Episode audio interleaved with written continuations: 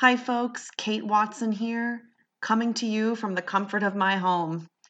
Before we begin the theme song and start the episode, I just wanted to send a message of solidarity with those of you around the world whose lives have been changed, potentially forever changed, due to this pandemic that we're experiencing as a as a global family you know, only trying to help started a year ago as an idea about how to engage the people around the world who really try. The the people who give a shit. and now we have listeners in 25 countries who keep coming back to us because they know they're a part of a group who cares. We're the people who feel stuff. We're the people who dream of better worlds. And we're the people prepared to face tough stuff to make change. This episode that you're about to hear was, like all of our episodes, recorded many, many weeks ago. And at that time that it was recorded, uh, coronavirus certainly existed, but it had not yet moved around the world. It wasn't yet something that Leslie and I felt we needed to acknowledge. But a lot has changed over the past four or five weeks, and now it feels like an enormous elephant in the room if we don't at least say something about the pain we are collectively feeling. Look, on, on this podcast, we tried to take painful things and make them seem less paralyzing. Sometimes we even make light of them, but we hope we do so in a way that helps us breathe a bit more freely. We try to help the everyday counselors in us come alive, step up, and be supportive. This episode in particular was meant to be a bit of a rewind and a revisit of the topic compassion fatigue.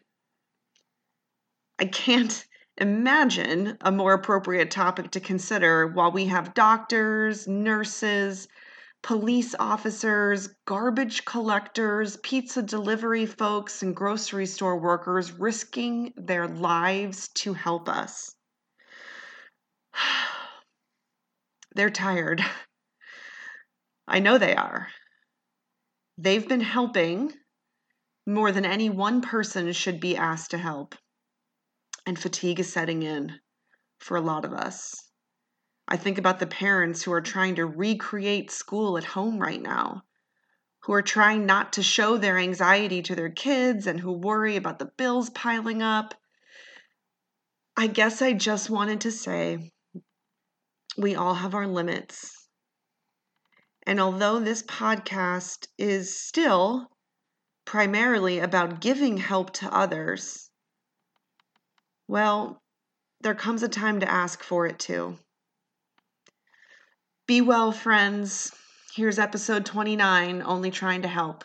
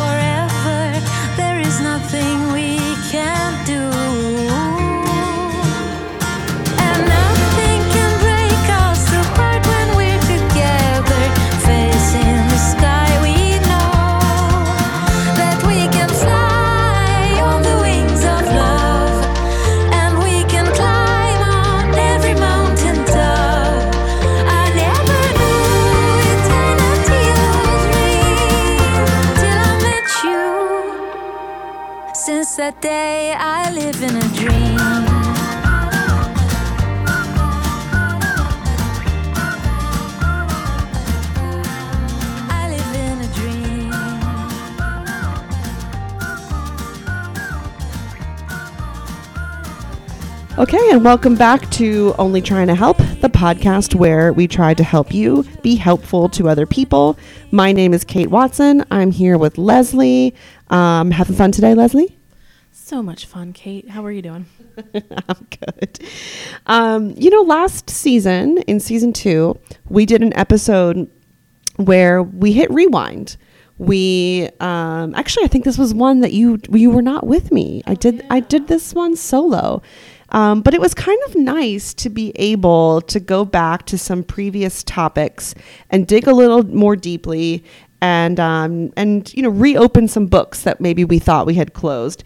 So we're going to do it again for season three. We're going to hit rewind, go back to some previous topics, and maybe look at them in a different way, dig a little bit more deeply, and see what new things we can discover. So um, I thought we might start with uh, in season two, we did an episode called Compassion Fatigue. Um, we talked about the ways that trying to help other people can sometimes take a toll on us. Um, do you ever run into this, Leslie? Like just feeling kind of burnt out from trying to help others? Yeah, I think especially if you, you you do this as part of like your your professional life, you know, you hear a lot of things and it can sort of start to become overwhelming, especially if you're not maybe in a mentally good place. Yeah, and you know, we already spent a whole episode kind of digging into what happens and how does this happen and what are the symptoms that you might notice. But, you know, the long and short of it is being helpful to other people and always giving your listening ear to them and your kindness and compassion can leave you feeling drained, can take a toll on your health, so many things. Um, and you're right, Leslie, if this is something you do as part of your work, you may rarely get a break from it. So, interestingly, um, a, a, friend and colleague of mine, um, uh, his name is Stan Steindl. He's he's he's an Australian um, expert on compassion. He posted something on social media just this morning that really got me thinking more about this idea of compassion fatigue. So, uh, Stan does a lot of work in what's called the compassionate mind framework, and uh, I there's just definitely not time to dig into it right now. We're we're just trying to touch on some topics here, but he talks about six attributes of compassion. I'll run through them quickly, but if folks who are listening are interested, I can post some information about how you can learn more about his work.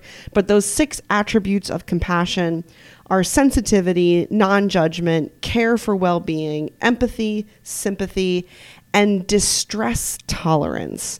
And while all six of these may be relevant to what we're talking about, some may seem more relevant to compassion fatigue than others.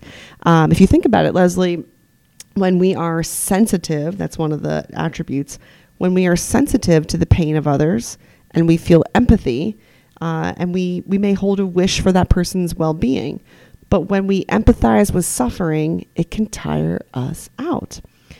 Um, Stan made a really interesting point in his video earlier. He said, when sympathy turns into personal distress, we are more likely to move away from helping.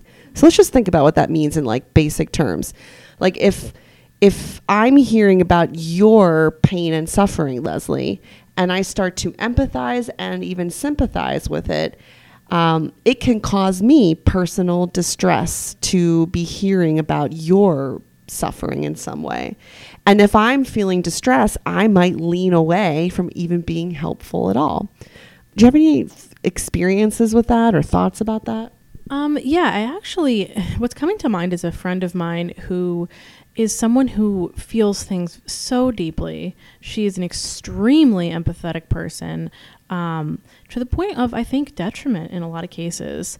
And I think that I accidentally offended her because I told her she did a good job when recently there was some uh, you know sort of not so great things that she heard about. And she came to me and she told me about them. And I was like well how are you doing? She's like oh me? I'm I'm fine. And I was like that is a huge accomplishment for you. Because she is somebody that would let that you know even though like the secondhand trauma in a way um, she would let that seep into her soul. And she you know and, and previous times she would she would feel that for days to come even though it's not her personal trauma. I was like you know you've done a really great job with extracting yourself from that. And she was like wait are you saying that she's like oh i, I probably should have taken that more more personally or more seriously or i should be more affected. I was like no no no i'm so glad that you're not going to go home and need uh, to have a, a drink about what had what happened you know Yeah, what you noticed was a person who was having um, enough compassion for herself to not get drawn into something that might cause harm. Yeah. Okay, so it's so funny though because I was listening to this video uh, or watching this video that Stan posted, and I, I left him a little comment and said, "I'm going to be talking about you on my podcast in a few hours." So here I am. Um, and he said, which always grabs attention, he said, I'm going to say something controversial. So, of course, I had my coffee and I leaned in. I said, Please, Stan, please say something controversial. And he said, What if there is no such thing as compassion fatigue? And a little part of me was like, What? I have uh, built my career on leading workshops on things like this. You cannot take this away from me. But I was interested.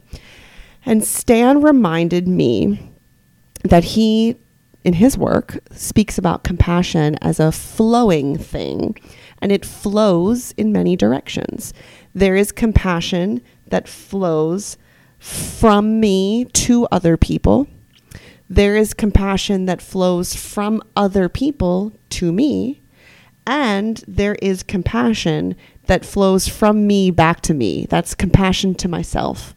Um, and he said, What if there are times when the flow is just off balance, when our compassion is flowing toward others and not enough back toward us?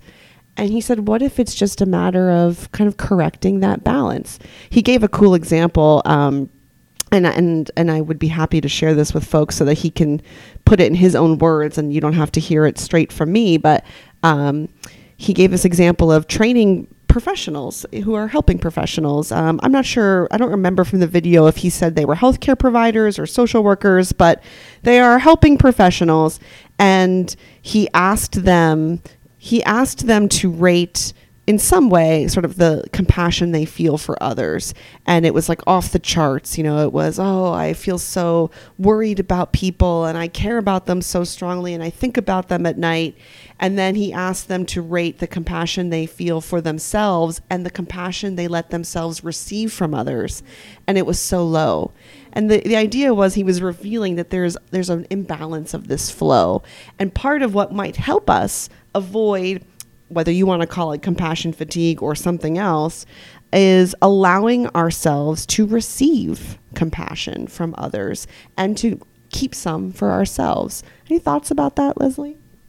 you know, I think that that's an important thing for all of us to learn is that we all deserve compassion no matter what we are experiencing and no matter what we have experienced in our path, past. Um, and, you know, so I, I think he's almost, it sounds like he's not even saying that compassion fatigue isn't a thing. He's saying it's time to redirect and say, do I need to take care of me? And this kind of reminds me of the self care conversation we had a couple weeks ago. Yeah, um, it's an interesting thought that that I might need to take time in my day to pause and ask, am I receiving enough compassion? Oh, you know, I just never really like took the time to wonder uh, are people giving me the compassion that I seem to be giving others? Um, and I'm probably not going to quote him exactly here, but Stan said, Why not stop each day, turn attention to yourself, and ask, How's my heart today?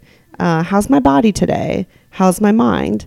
And maybe we said this in some way, Leslie, probably not as eloquently as Stan did, but maybe, you know, our message about taking good care of yourself is in there somewhere. Um, that you might need to practice some self compassion, but you might also need to open yourself up to receiving compassion from others. And maybe that's the flow that I feel I haven't paid enough attention to. I think that's brilliant. And I, I feel like most people are not going to sit there and say, they'll say like, Hey, how you doing? Or, you know, how's your day? Um, and maybe some of them do mean, how's your heart today? Um, but they're probably not going to ask that. And so I think most of us tend to sort of do that knee jerk, like, good, good. How are you? Um, or like, oh yeah, uh, okay.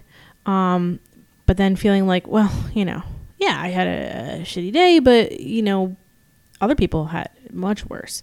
Um, so you know, I, I love that idea of like having that sort of like moment of assessment, and I think that actually might even help. Um, you know, maybe maybe do it like during a mid morning break or something. Make yourself an apple with some peanut butter, uh, re-pour some coffee, whatever whatever's going on in your life. Um, stop for a second and say like, okay, I've lived the first couple hours of this day. How's my head today? How's my heart? How's my physical body? How's my emotional well being?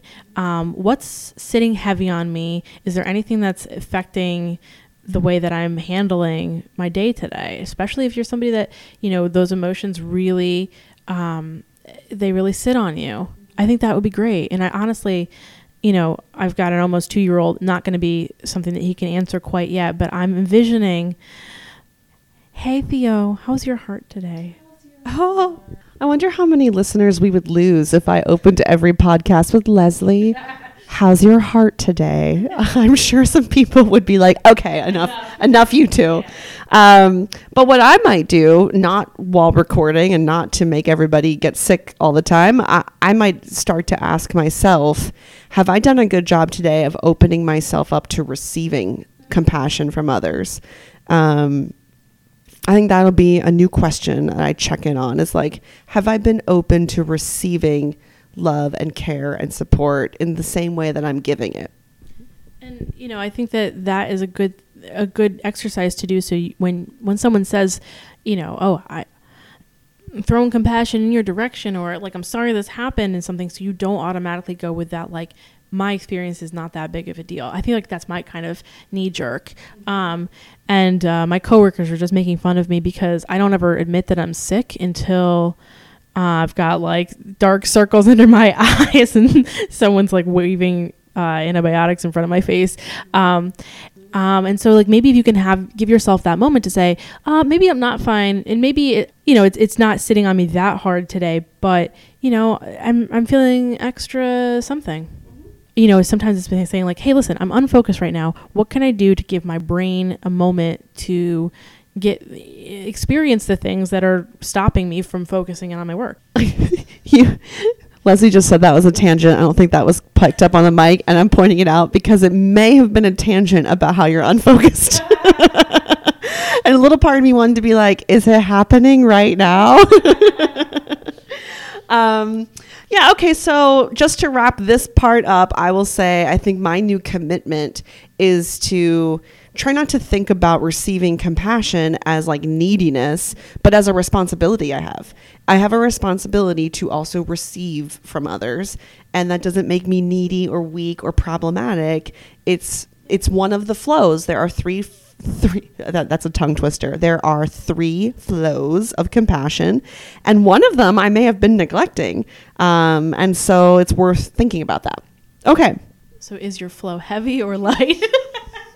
um, we're going to change topics a little bit um, we also did an episode that I called Mr. Brightside because I love the Killers and that's my favorite song that they do. Um, but the topic was this idea of toxic positivity and trying to help people see the bright side and think of it this way and be positive and blah, blah, blah. And it's not that I'm bringing it back up because I necessarily have new things to say about it. I think that I may have new things to emphasize um, because I got a little feedback from some of our listeners after that episode.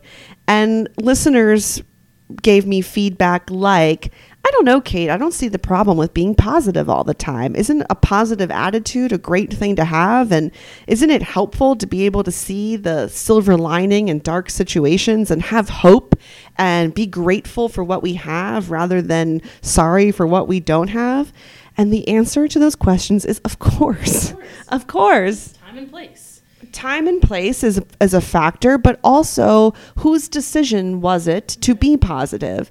And so what I I'm not changing anything we've said about this already. I'm just going to emphasize that positivity is a wonderful thing to have in your life when it was your own decision to go there and you were ready to go there. The problem is not being positive. The problem is when positivity is imposed upon you by somebody who just doesn't want to hear your shit right now. That's the problem. And I, I have an example here.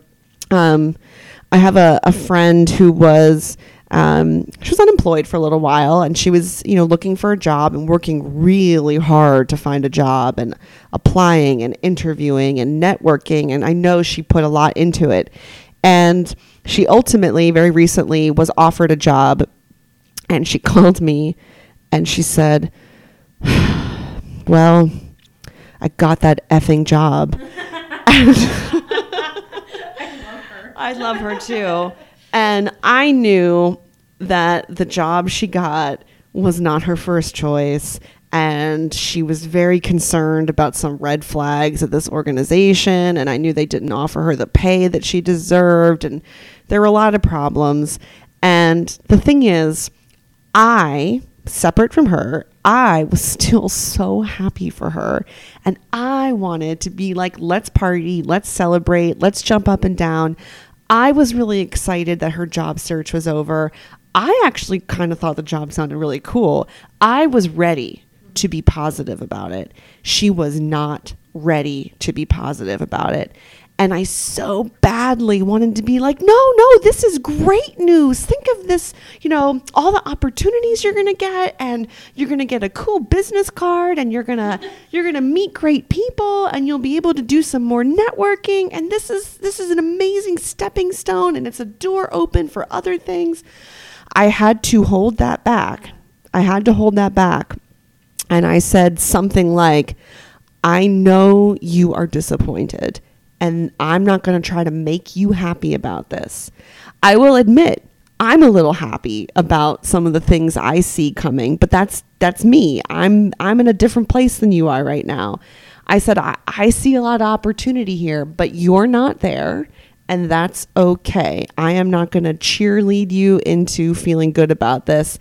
I said I do hope at some point you get there because there probably are some some silver linings, but we don't need to do that right now. You're not you're not happy and you you need a little time to mourn what job you dreamt you would have. It was my what i'm sharing is that i had to actively hold back all that bright siding i wanted to do yeah, and I think that the, what was happening, the undercurrent of that is that you were relieved of of having to, you know, see her suffer more, and it's a relief to us because, of course, you don't want your, you know, person that you care about to be um, suffering at all. And when you're seeing something, I perceive this to be the end of suffering, um, and you're like, I just want to, I want to rejoice now, um, and you know I can understand why anybody would feel that way. But I think, you know, what you did in that moment was say, hang on, this relief is my relief. Yeah. This was a moment of self restraint. And and I think that's what I'm asking the listeners to pay attention to. It seems the first time we spoke about this, a, a lot of folks heard the message that being positive is bad. Uh, and and if that's what we conveyed, then I'm glad we're circling back because that is that was not the intention. The uh, the the message that I think we're trying to say is that trying to force someone to see things the way you see it and stifle their process is not so helpful. That you can't tell a person, be positive. That doesn't make them more positive. You can't tell someone, you know, don't be mad. That doesn't make them less mad. You can't tell a person, don't be angry. It doesn't make them less angry. Um, and so sometimes we like the idea that we could tell a person how to feel, but it just doesn't work. I think you can ask them, like, oh, you know, it sounds like you're really kind of disappointed about this. Do you feel like there's any any positivity, any any anything good about this situation, or is it all just a big bummer? Yep. Yeah, you can see how open they are to exploring the positives. Uh, I think that's one really helpful approach is are there any silver linings? Not that I'm going to make you see them, but do you see any? And then another one was the approach I took was more like, I am not going to make you look at the bright side. What I will admit though is I'm seeing it. And I just, I hope at one point you're there with me, but you don't have to be there today.